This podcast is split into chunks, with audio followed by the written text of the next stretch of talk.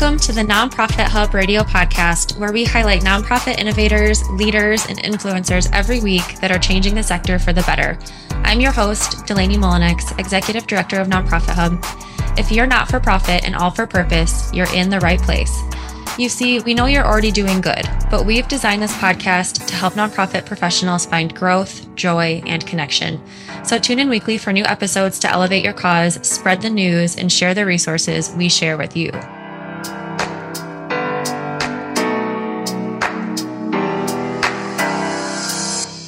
We'd like to thank DonorBox for sponsoring today's episode of the Nonprofit Hub Radio podcast.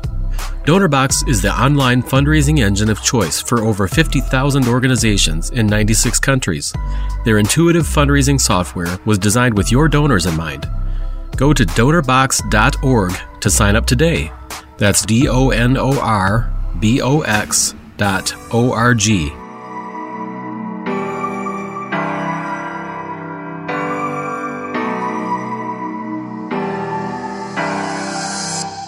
Hello, Nonprofit Hub. This is Delaney Mullennix, your host of the Nonprofit Hub radio podcast. Sarah Evans and I speak today about fixing nonprofit overhead problems from the inside out. Sarah Evans is the founder of a nonprofit called Well Aware, and she has worked to change the way water projects are executed and managed in developing regions of the world, specifically in East Africa. And she has built a team of staff and volunteers who implement and advise on projects that are realistic and lasting um, through strategic partnerships, true community involvement and empowerment, and all the while not playing victim to the overhead stereotypes of nonprofit organizations. She is the author of a Forbes article titled Why the Nonprofit Sector is Broken and How to Start Fixing It. Highly recommend you guys check that out after tuning in to this episode of the Nonprofit Hub Radio podcast. Sarah, thanks so much for being here with us today. I am delighted to be here and really excited about the conversation. So, can you tell everyone a little bit more about Well Aware and what you guys have been up to? Mm-hmm. Yeah, so Well Aware is an international nonprofit based in Austin, Texas, but doing work in East Africa. And I started the nonprofit um, about 15 years ago, um, and we've been doing this work on the ground um, in Kenya and Tanzania uh, for the past 13 years. We did our first water project in January 2010.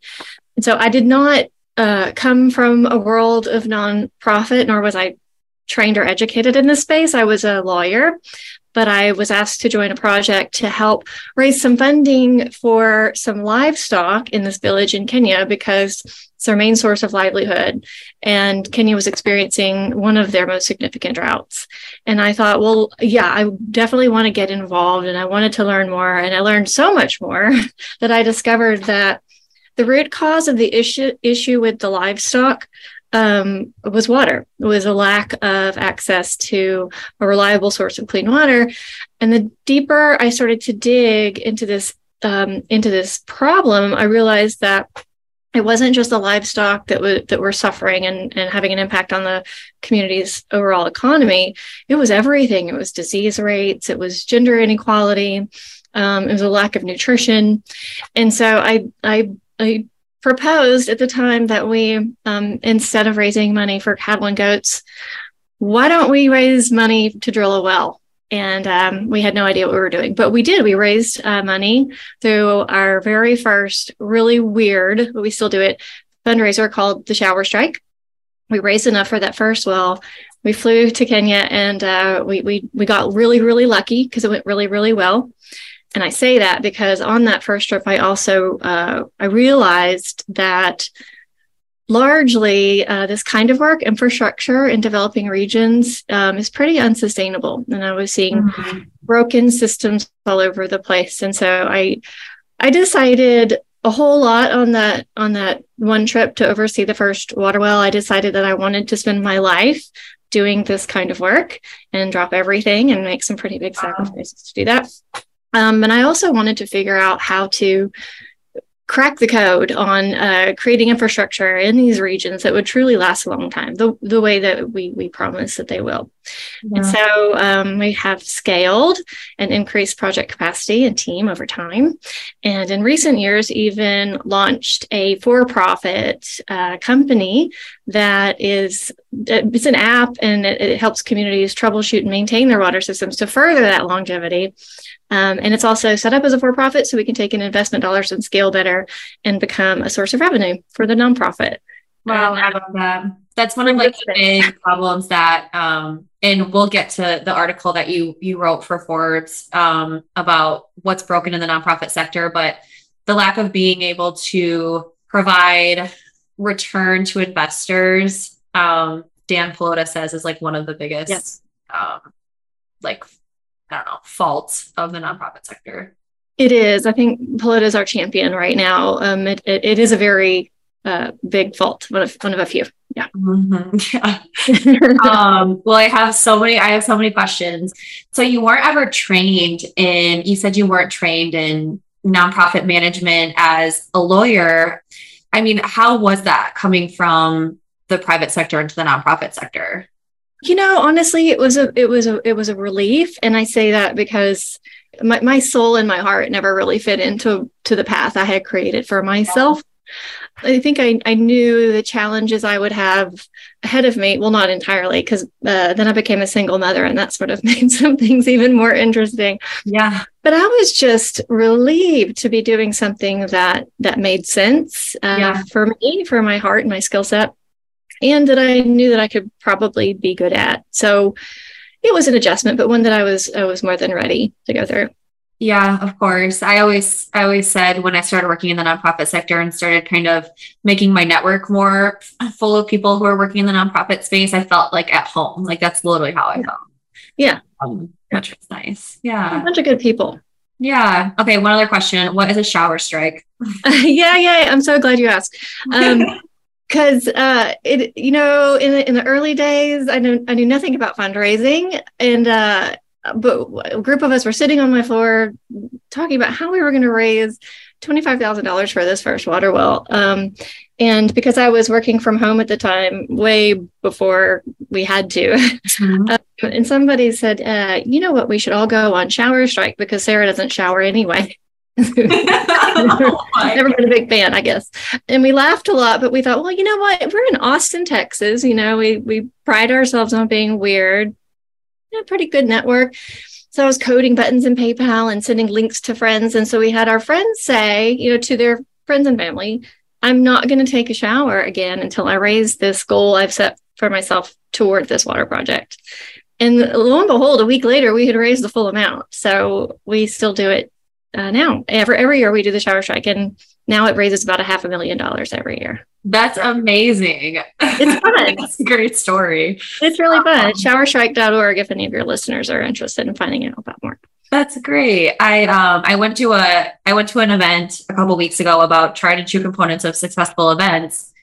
And what you did was actually like a very tried and true component of like a successful event one of the things that she emphasized the most out of anything that you could possibly do for an event, like your outcomes, like she said, it's not about how much money you raise. It's about moving your donors to the next part of like the donor cycle. So like connecting them further to your mission. So like you can do like golf fundraisers, you can do galas, you can do all this amazing stuff where you might be able to make a lot of money. Mm-hmm. But if the programming doesn't connect people to what your mission is about, then your event failed, like whether or not you raised money. Yep. So your fundraiser was 100% connected to not having water. and so yeah. it's perfect. Like what you did was great. Yeah, I appreciate that feedback. Yeah, we we like it a lot, and we found that you know classrooms like it a lot because kids are rolling to not having to take a shower. yeah, it's, it's a nice, you know, fun way to introduce people to a cause that they might otherwise not pay attention to. Yeah. Well, for women, it's more complicated. We can't always just shower whenever we want, like men, because we have to think about our hair. So, right. Yeah.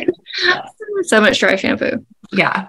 I loved the, um, I heard someone told me this one time, and it might be like a myth, but someone I, someone lived in Chicago when they were a little bit younger, maybe in their early 20s, and they said that Chicago has like a blackout day where they don't let anyone use like electricity and everyone it's like basically like lights out and like the amount of energy and electricity they save in one day just from like the city of Chicago. Yeah. The energy was like nuts. And then I tried to talk to a couple other people about it because I just I was so intrigued and I like wanted to know what that was like when people were living in the city. And like no one knows what I'm talking about. I'm like it has to have happened so uh, man, wasn't a big thing. That yeah. sounds like a great idea though. And good perspective too. yeah. And it's just like it's like togetherness, you know? Yes. Um, like everyone is living without electricity that day. Yeah.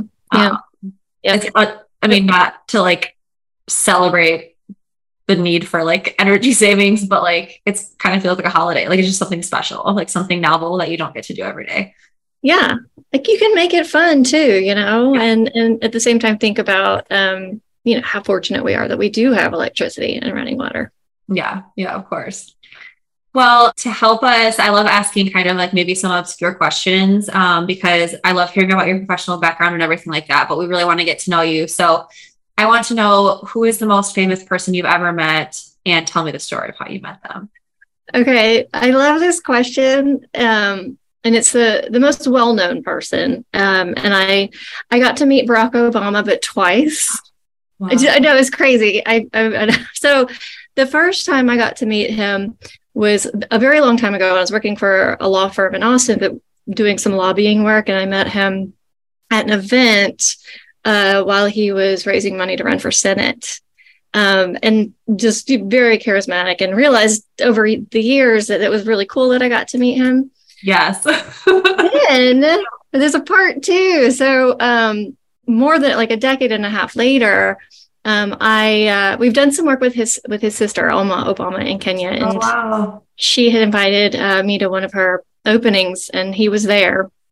And I went up to him and I said, "Hey, you know, I'm I'm sure you do not remember me, but I met you way back when." He said, "How could I forget that face?" and he was not telling the truth, but I thought like you said charismatic, and I think that is the right word for yeah, yeah. It was just yeah, it was not not ever gonna forget that moment. It was pretty cool. Yeah. Oh, that's amazing. And how cool that you got to like work with his daughter and get involved. Yeah.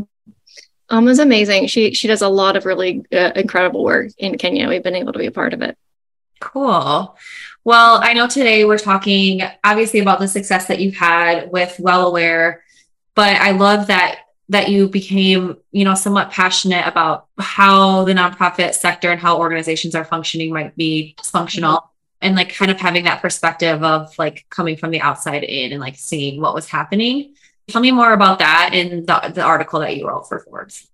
Yeah, you know, and I will say I think I'm just wired in a way that I don't I don't like to have to do something just because it's the way it's been done. I don't I don't like that. And I I, I do think that that's carried through into our philosophy as an organization and, and both companies really uh, and why we have such a high success rate in our implementation work because we really want to figure out how it can work better. And after a few years in the nonprofit space, we really sunk in that we're not doing it the way that it could be done to actually have a really big impact.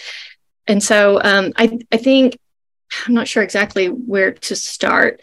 Um, I guess it is interesting too. I don't know that anybody's ever phrased it the same way that you just did, but coming from a very different space and landing a nonprofit and looking around and realizing um, that you're just so very restricted on well gosh everything um, and it stems from a lot of things and um, you know if, if anyone is reading uh, dan Pallotta's uncharitable book now that's his newest he really does the best job of explaining it but you know we've carried over we've inherited this idea of what nonprofits should be and it's very patronizing it's a little post-colonial um, and it's damaging to the sector in a way that really does preclude the nonprofit industry. And we are an industry now.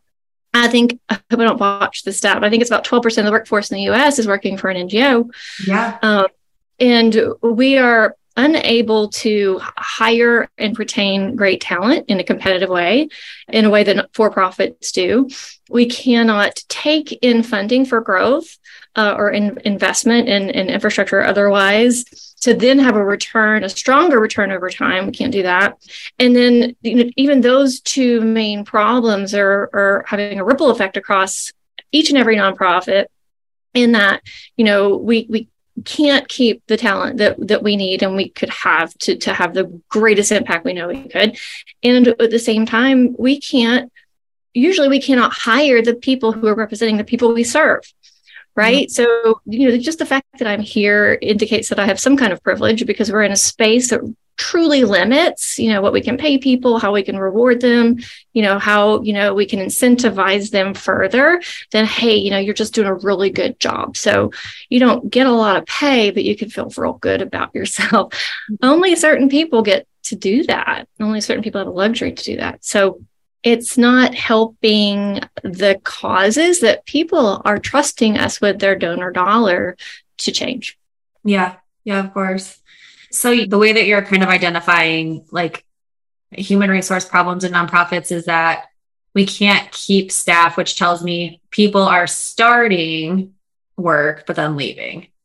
Um, and turnover is incredibly expensive. Yeah. You know, the Great Resignation was it was a conversation that was yeah. happening, like still happening, maybe in a little bit of a smaller way, but is especially problematic for small to mid-sized nonprofits. We recently published an article on how nonprofits can can try to retain staff do you have any like tips or strategies that you implemented? Yes, I do. And I, I am so proud of my teams and they're incredible people. And because we're still working within the structure that we don't like so much, um, or we're limited. And so there needs to be some other cool stuff in the environment that our team is working within to want to stay and really invest themselves and think long term. We want our people to be thinking long term. And in order to do, to do that, they need to know that they can be around long term. Mm-hmm. Um, and so, and I, I want to say too, I, I feel like I've always found myself in leadership positions, but I was a really bad boss in the beginning. I don't think I, yeah. and so that's okay. I, I, would, and I'm, I'm Gen X and I started, you know, hiring um, some millennials and, and now some Gen Z, and they've educated me in a way that has really evolved my leadership style. And I'm grateful for that. So we have flexible everything, flexible work hours. Uh, we even just recently instituted. We it was the team that thought we weren't quite ready for a four day work week. I was all ready to pull the trigger, but we decided we'd just start with one week a month. So every fourth Friday, we just okay. an extra day of PTO.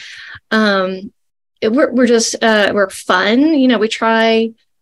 Get, given the type of work we do, um, and and the heartache that just inherently is there sometimes in yeah. the kind of work that we do it's really important that people feel mentally well otherwise and so if that means a day or two or five away from the office outside of regular PTO, then that's what needs to happen. Just if, if it's a, a stressful phone call and somebody needs to step away, uh, we, we just support all of those things because we know it's the whole person that we want to come um, to the table and work with us and, and make a change. It's the airplane mask on yourself before the other people. Um, and I, I treat all of our team that way and they treat each other that way. And I think that's made a really big difference.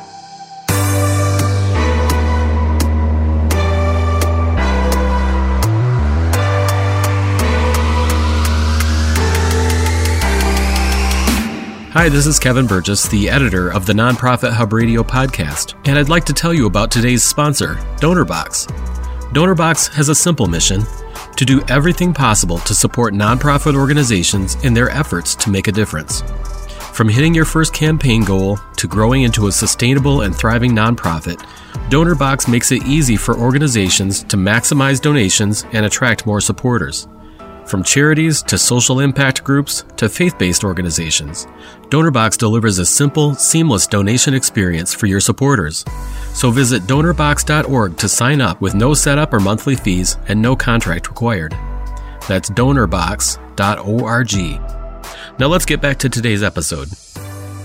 All right, Sarah. So we've alluded to a couple of the things that that seem to be broken in the nonprofit sector since you've written your article or maybe while you were writing your article what really stood out to you as as one of the the couple of biggest things that need to be fixed? Yeah um the whole structure but specifically i guess within that the way that nonprofits are are rated and scrutinized is a really big problem. I i mm, it's such a big problem that it's resulted in nonprofits have started to feel like they have to say 100% of your donation goes to the work because we know that you care so much about what we spend on everything else. You don't even have to worry about that. And so then that then just further perpetuates the problem and this notion that we have to be very careful and very frugal with what we spend or else what? I don't know. It's just a bad it's a bad uh, dynamic. Yeah. Um, where did that stem from? Like society's expectations that no money is spent on overhead like I we can I've read a little bit about and like in I'm reading the book Uncharitable and I've followed Dan Pallotta for a long time, but uh, like he says it kind of comes back to a specific type of religion. I can't remember the name where Calvin Calvinism. Yeah. or, or John or John Calvin was the guy who was preaching about it. It was uh, the Puritans. Yes, yes, from like a Puritan mindset. Yeah. But then that can't be it, right? Like, how has modern day society expected an organization that is operating a business that has staff that has things that they need to spend money on to not spend money but still have maximum impacts? It's it's insane, isn't it? And it's especially given that in in recent decades, nonprofits are taking on really complex systemic issues. Mm-hmm. So, and that, and in order to do that, you need a, a, minimum. You need sustainability. You need to be around for a while. Yeah. Um, you need experts. Sometimes you need scientists. Um, and then we expect the the leadership of these companies to know all about that and hold this yeah. knowledge and then fundraise. And by leadership, I mean the board of directors, whom by structure do have the highest level of say mm-hmm. for this company. And they're volunteers and they're around for one or two or three years, and they're expected to understand all this and make the very best decision for the nonprofit within all of these restrictions. And then they have to also fundraise. Yeah. it's an unrealistic and damaging expectation of these of these people and if you were to tell a for-profit company that they needed to work within the same structure it would be bananas. There's no way you can say, Hey, I'm making a startup and we're to, you know, we're to hit 20 million over the next two years. But our big decisions are going to be made by a group of volunteers and they're going to turn over every two years also. And, and also we need them to, you know, go and raise investment dollars for us. It, it doesn't make any sense. You can't function as a company that way.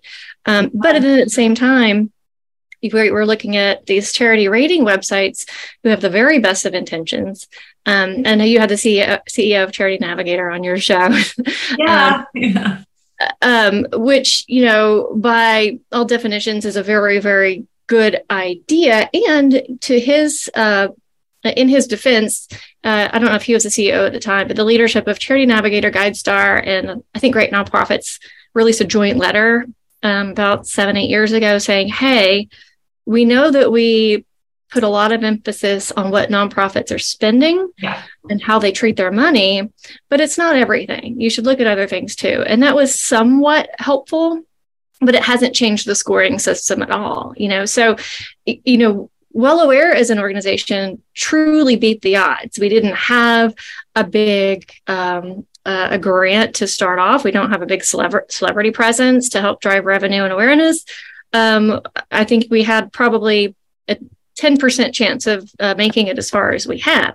And in the early days, we, we were not even, um, we didn't even qualify to be listed on the most respected charity rating uh, website. Mm.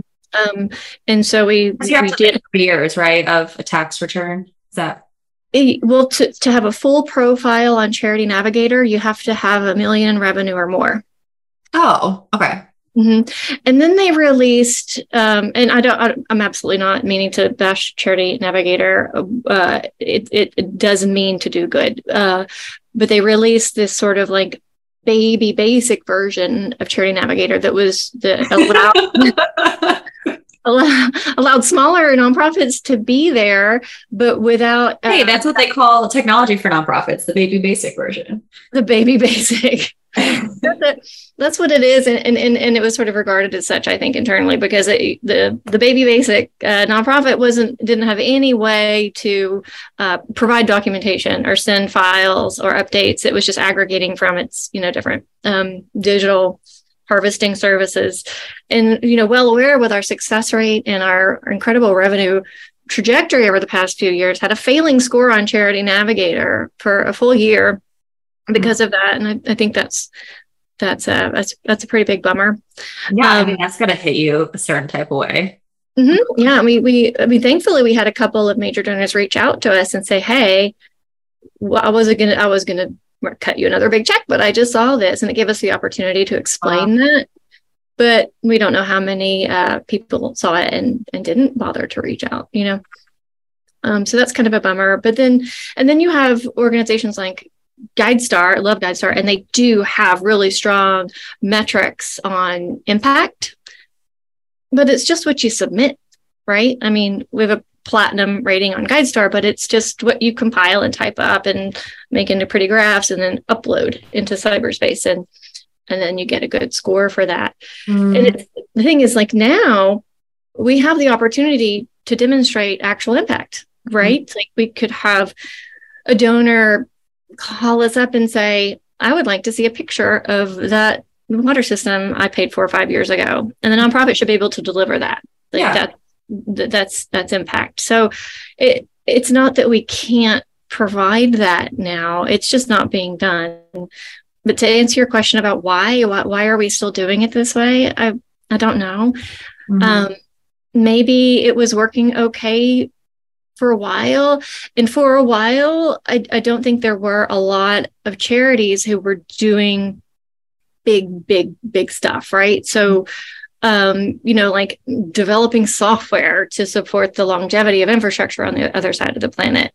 N- nobody was doing that. It was largely collecting used shoes and shipping them off uh, yeah. or on a smaller scale and i'm not saying it was okay then. Maybe you know charities just didn't have an avenue or a platform to say this isn't working right. We just have to work within this.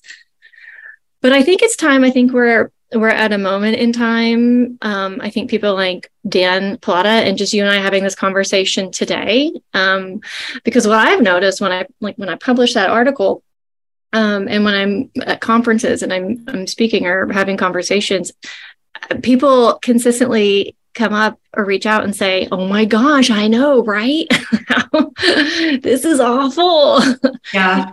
and so, uh, you know, it, it's a discussion, and that's how it has to start. I I yeah. think we're enough of us are fed up enough yeah. that join forces and make it change. Yeah, I've had a lot of different conversations about it, and I still do run into people who aren't working in nonprofit who say, yeah, nonprofits just have to be careful what they spend on overhead. And I'm like, don't get me like, don't get me started on that. And like, I think you're word vomiting right now. I don't think you actually know what's happening. I think you've like taken what you've seen on media and like made it your own thoughts, but like you don't actually understand. And that's why a lot of times I'm someone who like, unless I'm very, very informed on a topic, I'm not going to contribute to the conversation because that's not, that's not beneficial. I'm not adding value to the conversation. I'm not going to say anything. Whether or not I really truly disagree with you, to be honest, I can't even truly disagree with you if I'm uninformed. like, right. No. Yeah.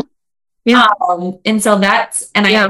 I, having this information is makes me able to better talk to people about what they're saying and how, like, do they really think that? Um, mm-hmm. And then we have a cause camp planning committee for our national nonprofit conference that is this September 14th and 15th in Ohio. And we've been approached by Uncharitable to preview their film, the documentary that's coming out. That's so awesome. We uh, we talked to the committee about it because we want them to be involved in all the decisions that are made around the conference. And uh, like almost around the board, everyone's like, "Yeah, of course we love the film, but you don't need to change our mind about overhead." Like right. To have this be played with our board of directors. We need to have this played with like the society. Like yeah can we be a medium to which it can be distributed to the audience that needs to see it? Um, yeah I guess that's a really good point. I will say this. I do think that and, and Dan Pallotta is smart in this way. I, you know, if you have um, something like a, a documentary that's pretty moving, and it's going to be validating even if it, even just for the audience that's watching it's going to make them inspired i just Yeah. watched the trailer for that movie and i felt oh my gosh like i need to do something now Yeah. yeah. He is. Um. Yeah. Another charismatic person. Yeah. help us rally the troops Yes. Yeah. He's incredible. i can't wait for that movie Yeah. Well, um, what are some other ways that we might be able to shift society's focus and perspective from the concept of minimal overhead? Like, you know, you reference these these rating these rating websites focused so much on that versus maximum impact. gosh i don't know. Um, more more media on it more people who have street cred already talking about it admitting to it. It'd be really cool to see a joint letter uh, similar to what they released years ago expressing this you know Mhm. this hasn't been working this is how we need to see nonprofits that that would probably make a bigger splash than a than a movie yeah. What do you mean by admitting to? oh gosh, I shouldn't have used that word. Um, recognizing uh, that the way that we have been viewing the what nonprofits and and how they're supposed to spend and what they're expected to do is incorrect, and we know that Mhm. now. Um, to to And- understand, so I- you know, asking I people to give us their money. Yeah. you know and so it, it, it's we're, we're handling your money. Don't you want me to do what's best with it? Even Yeah. if i can have this big huge outcome with you know 10 cents of the dollar you gave me. I can have a teeny tiny outcome with 90 cents of the dollar you gave me. It doesn't make any sense that you want me to spend that 90 cents. It doesn't. So Yeah. Yeah. But- I think to my question, I thought, what was the word you used? Admit. I think there's actually a lot of validity there. okay good me Um, too it's testing the waters I think there's a lot of validity there because there are like nonprofits, like their gut, their gut instinct is to not tell donors or the world that they're spending money on overhead. Um, and like to your point, like it's maybe admit isn't quite the right word, but like just being confident in the Yeah. fact that this money is being spent here. Yeah. Um, yeah, Yeah. fully committing, fully disclosing, like full transparency. Yeah. Um, and I Yeah. think that there are still nonprofits. I mean, like there are a lot of reports out there that show in order to like minimize what maybe the ratio of like a nonprofit's overhead is compared to other things in their organization, they will like kind of work the numbers to put certain types of expenses into different categories outside That's of right. anything or something like that. So Yeah. there could be like an organization like we like we were laughing about this one like 990 that they raised like two hundred thousand dollars, um, but they had no fundraising expenses. yeah. Nine nineties are funny. Yeah. you did like you nothing, just came out of thin air. Like I don't know. Yeah. Yeah. It's wild. I know. And that's something that, you know, as, as we've grown and we have new expectations as an organization, you know, you start needing, you know, having to have an audit. Also, you got to spend like ten to twenty thousand dollars a year on an audit, but you can't Yeah. spend money on anything besides programs. But you have to, but you can't. Yeah. And you have to spend time uploading all your infographics and all your data into Charity Navigator and Yes. Yes, of course, you, you can't pay somebody to do that, Yeah. um, but you have to. Yeah, it, it's it's wild. Well, we're gonna we're gonna end on a positive note because Okay. I know both of us love nonprofit work. We wouldn't be anywhere else. Um, this is home for us. And we know that everyone is doing good work. Um, and so we are here to answer your questions, inspire you to keep going, to keep achieving like Well Aware has, um, and be be above and beyond the the success rate of of others and keep innovating. What is some good news for the nonprofit sector that you could share? Good news. We have we there's there's good news. I think our our conversation today is good news. I think that this would not have been a podcast topic 10 years ago. Yeah. Um, and the fact that we're moving toward a greater understanding of this problem um, and you know a greater need for the type of work that nonprofit does um, I, I think we are headed in a better direction I, I do and i think donors will soon i hope have the choice um, uh, to to invest in something with a really really big impact um, and not just a quick fix. And I think that that's great. Yeah, yeah, of course. Well, thank you so much for joining us. Uh, Thanks for having me. I, I I love I love this. Yeah, I really appreciate getting to be on. Yeah, it was a pleasure. Um, and for those of you guys listening, please check out Sarah's article on Forbes. It is titled "Why the Nonprofit Sector is Broken and How How to Start Fixing It." Sarah, tell us again how we can get involved in the shower strike. Yeah, shower strike. Well, you know, it will be done by the time uh oh, on this episode gets, but we do it every year and it's showerstrike.org. Um, and then the the nonprofit website, well aware is wellawareworld.org. And if anybody's interested in checking out our, our for profit spinoff, um, it's wellbeyond.com. yes, yes, that's a great that's a great point. Definitely take note of that. I think that's that's a huge innovation that, that you implemented. That's great. We're excited about the future of, of that. Yeah, I'll report back. Cool. Yeah, maybe we'll have you on like before April next year and then we'll, we'll get everyone involved in the shower strike and, and hear all of the things that you've done. I'm here for it. Yes. All right, everyone. We'll tune in next week. We'll talk to you next time.